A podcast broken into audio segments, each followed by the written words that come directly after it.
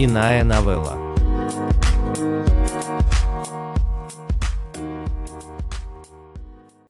Цикады. Дэвид Гилберт. Это было давно, летом 1986 года. Субботняя ночь в пригороде Цинциннати. Мальчишки проехали район Индиан-Хилл, Окли, Стэтсон-сквер, Гайд-парк и остановились у ларька с мороженым «Грейтс». В «Грейтс» продавалось самое вкусное мороженое с шоколадной крошкой и малиновой начинкой. Мальчишки, их трое, покупают это мороженое и в такт облизывают его. Это так смешно, как будто им по 10 лет – но я отлично помню вкус этого мороженого. Холодный, сладкий вкус, вызывающий восторг, как будто это было вчера. Лучшие друзья ехали на машине, который именовался «Кролик». Они на пороге старшего курса. Небо окрашено в темно-синий, серый и черный цвета. Луна смотрит на них сквозь облака. По радио звучит песня «I Got You» группы Split Ends – которая в то время была настолько популярна, что звучала из каждого приемника. «Я получил тебя, это все, что я хотел, я не забуду этого, это очень много для меня значит». Как обычно, Макс сидит один на заднем сиденье, в то время как впереди Родни ведет своего подбитого кролика по обсерватории-авеню, а Бен пытается скатать косяк из мешка с травкой, который они украли у старшего брата Родни. Все было так. Они втроем крадутся в комнату Оскара, пока Оскар дремлет, огромный, волосатый и полуобнаженный в постели, напоминающий людоеда в футбольной майке штата Огайо. Мальчишки ходят на цыпочках, как секретные агенты, роются в комоде Оскара, его письменном столе, его прикроватной тумбочке, в надежде найти тайник с заветной травой. Грязное белье разбросано по полу, тетради и книги, стены украшены плакатами с девушками и машинами. С девушками на машинах и с этим сногсшибательным чуваком из фильма Максвелла, который Макс очень любит. Также ему нравится, что Максвелл звучит как его имя – Макс. Макс оглядывает комнату Оскара. Бен и Родни перешептываются о том, где искать клад. И даже в эту минуту, шепчась, они умудрились поспорить, как это часто между ними бывает. Еще чуть-чуть, и они бы подрались, как это часто между ними бывает. Но в эту минуту Оскар перекатился с боку на бок и зафыркал. Все трое замерли, потому что знали, что если Оскар проснется и обнаружит их, шаркающих в его комнате, то он точно их убьет. А потом Оскар пернул. Пернул звонко, запахло сильно. В комнате и без того воняло потом, а когда Оскар пернул, дышать стало и вовсе невыносимо. Ребятам пришлось поторопиться, иначе бы они задохнулись. Вскоре Макс нашел травку в коробке с ароматизированными салфетками. И ребята умчались прочь из комнаты Оскара. «Я понятия не имею, как скрутить косяк», говорит Бен с переднего сиденья кролика. «Просто сверни его в рулон», – сказал ему Родни. «Да, да, я делаю это, но он все разваливается». «Ты облизывал это? Ну, лизнул бумагу?» «Да, да, я лизнул», – говорит Бен. «Ты хорошо лизнул? Нормально. Может, лизнешь еще немного?» Бен наклоняет голову вниз, а потом останавливается. «Ты что, угораешь надо мной?» Вот еще, не хватало мне с тобой связываться. Ну, не знаю. Ладно, неважно.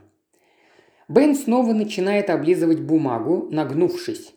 «Ты сидишь так, как будто кукурузу грызешь», – сказал ему Макс с заднего сиденья.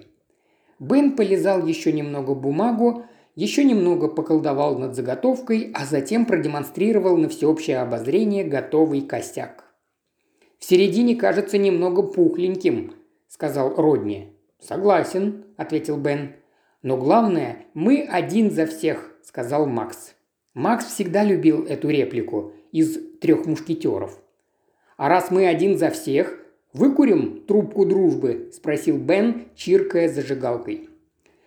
Ребята действительно были друзьями. Они держались друг за друга со второго класса. Макс, он как будто был наиболее разумный из них троих.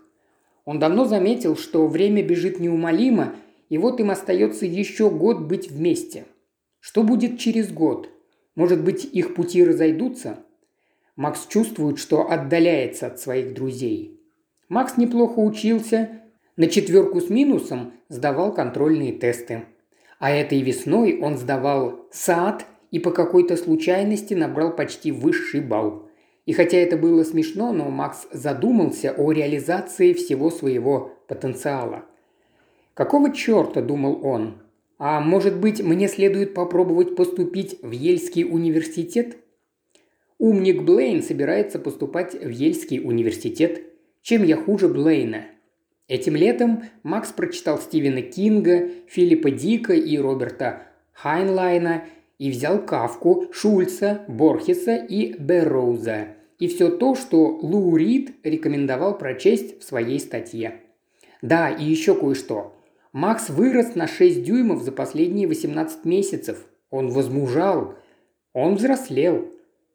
Макс смотрел на своих друзей, Родни и Бена и понимал, что его интересы не трогают их.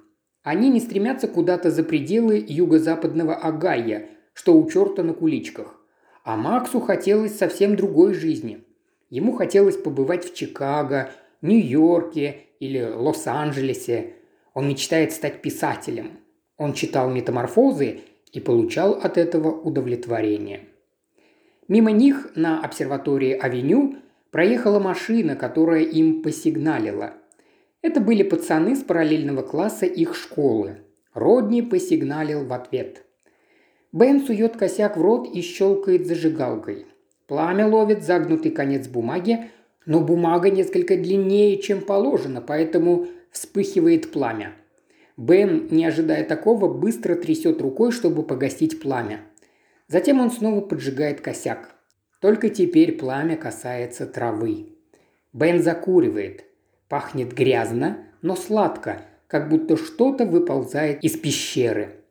Макс представляет, как Оскар дремлет в своей комнате. Оскар чешется, хотя Макс знает, что Оскар уже проснулся и ищет их, вооруженный ремнем.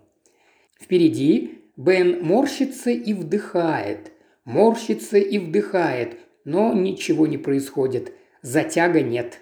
Бен опять выглядит как шут. «Я не знаю, что случилось», — говорит он. «Зажигай снова», — сказал Родни. «Мы без сомнения худшие наркодиллеры в мире», — сказал Макс. «Так за сколько мы продадим пакет травы?» – спросил Родни. «Понятия не имею», – сказал Макс. «Пятьдесят баксов? Немного? Сорок? Может быть. А может быть пятьдесят.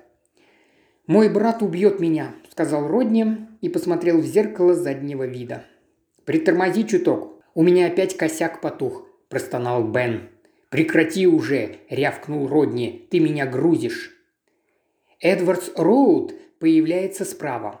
Кролик поворачивает, и вскоре мальчишки оказываются в богатой части города, района, который вдали от домов и бунгало в стиле ранчо, где они скромно жили. «Так где именно эта вечеринка?» – спросил Родни. «18 Хиллс Драйв», – говорит ему Макс. «И где это, черт возьми?» «Где-то здесь», хотя Макс знает, что они уже пропустили поворот. Исчерпывающий ответ. «Вы уверены, что это не подстава?» – спрашивает Бен. «Мы везем наркотики, чувак», – говорит Родни. «Мы классные ребята, нас ждут». «Да, конечно, крутые ребята», – говорит Бен. Мы даже косяк не можем свернуть. Ты не можешь. Хорошо, тогда сам попробуй. Я за рулем, засранец. Все, что вы умеете катать, это свои яйца.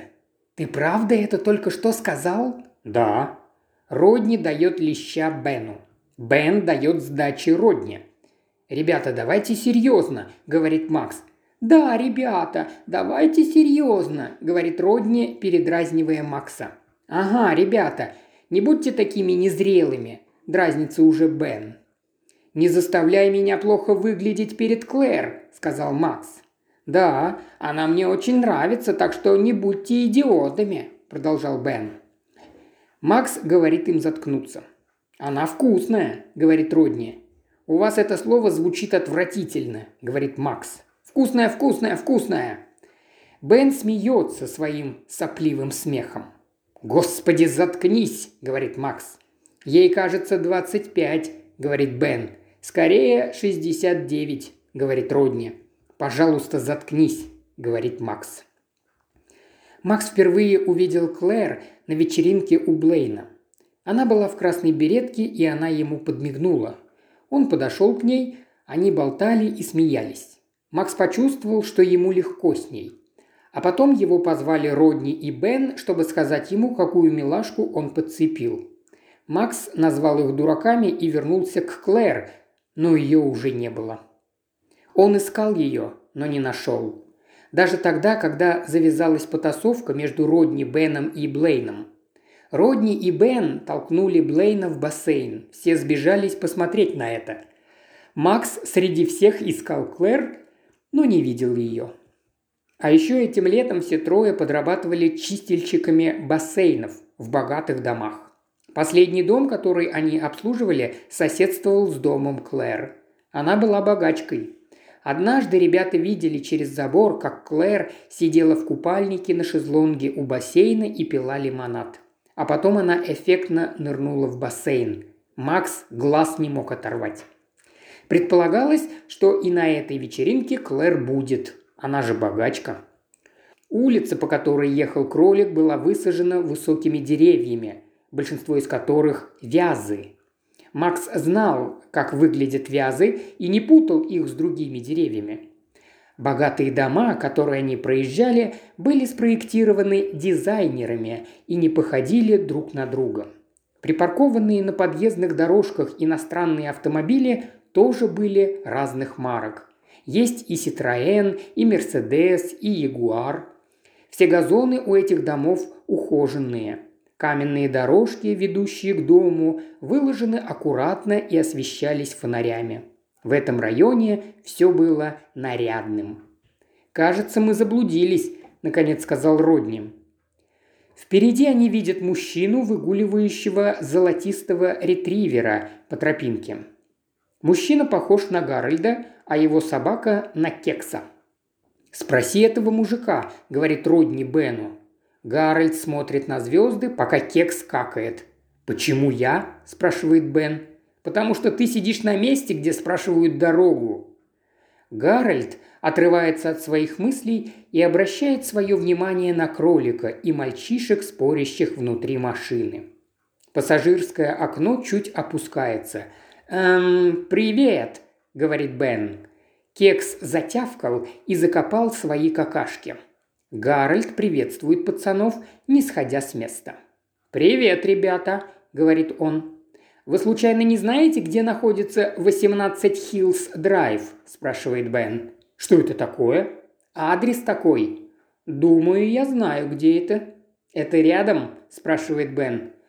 «Вот что, ребята», – говорит Гарольд. Почему бы мне просто не показать вам дорогу?» И он открывает заднюю дверь кролика и толкает Макса. И Кекс прыгает внутрь, как если бы он уже был в этой ситуации раньше. И Гарольд садится в машину, закрывая дверь, произнося «Поехали, поехали!» И Родни едет, а Гарольд указывает путь. «Сверни налево!» Кролик сворачивает налево. Гарольд повернулся к Максу и улыбнулся. «Как вас зовут?» – спросил Макс. «Гарольд», – ответил Гарольд. Макс удивился. Гарольд, который похож на Гарольда, действительно был Гарольдом. «А мою собаку зовут Кекс», – продолжил Гарольд. Мальчишки приветствовали Кекса. Дочь дала ему такое имя, но я одобрил. Макс протянул руку и погладил Кекса. «Так где же 18 Хиллс Драйв, Гарольд?» Спросил Родни.